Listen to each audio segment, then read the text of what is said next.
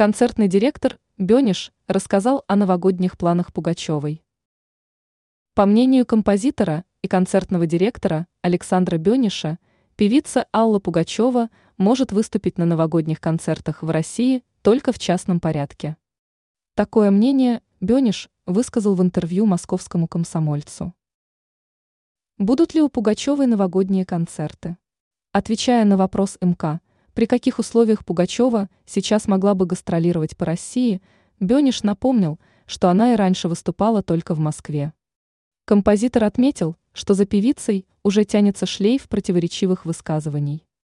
«Мне кажется, ее уже мало что спасет», – заявил Бениш. По его мнению, Пугачева, если и выступит в России на Новый год, то только на корпоративах.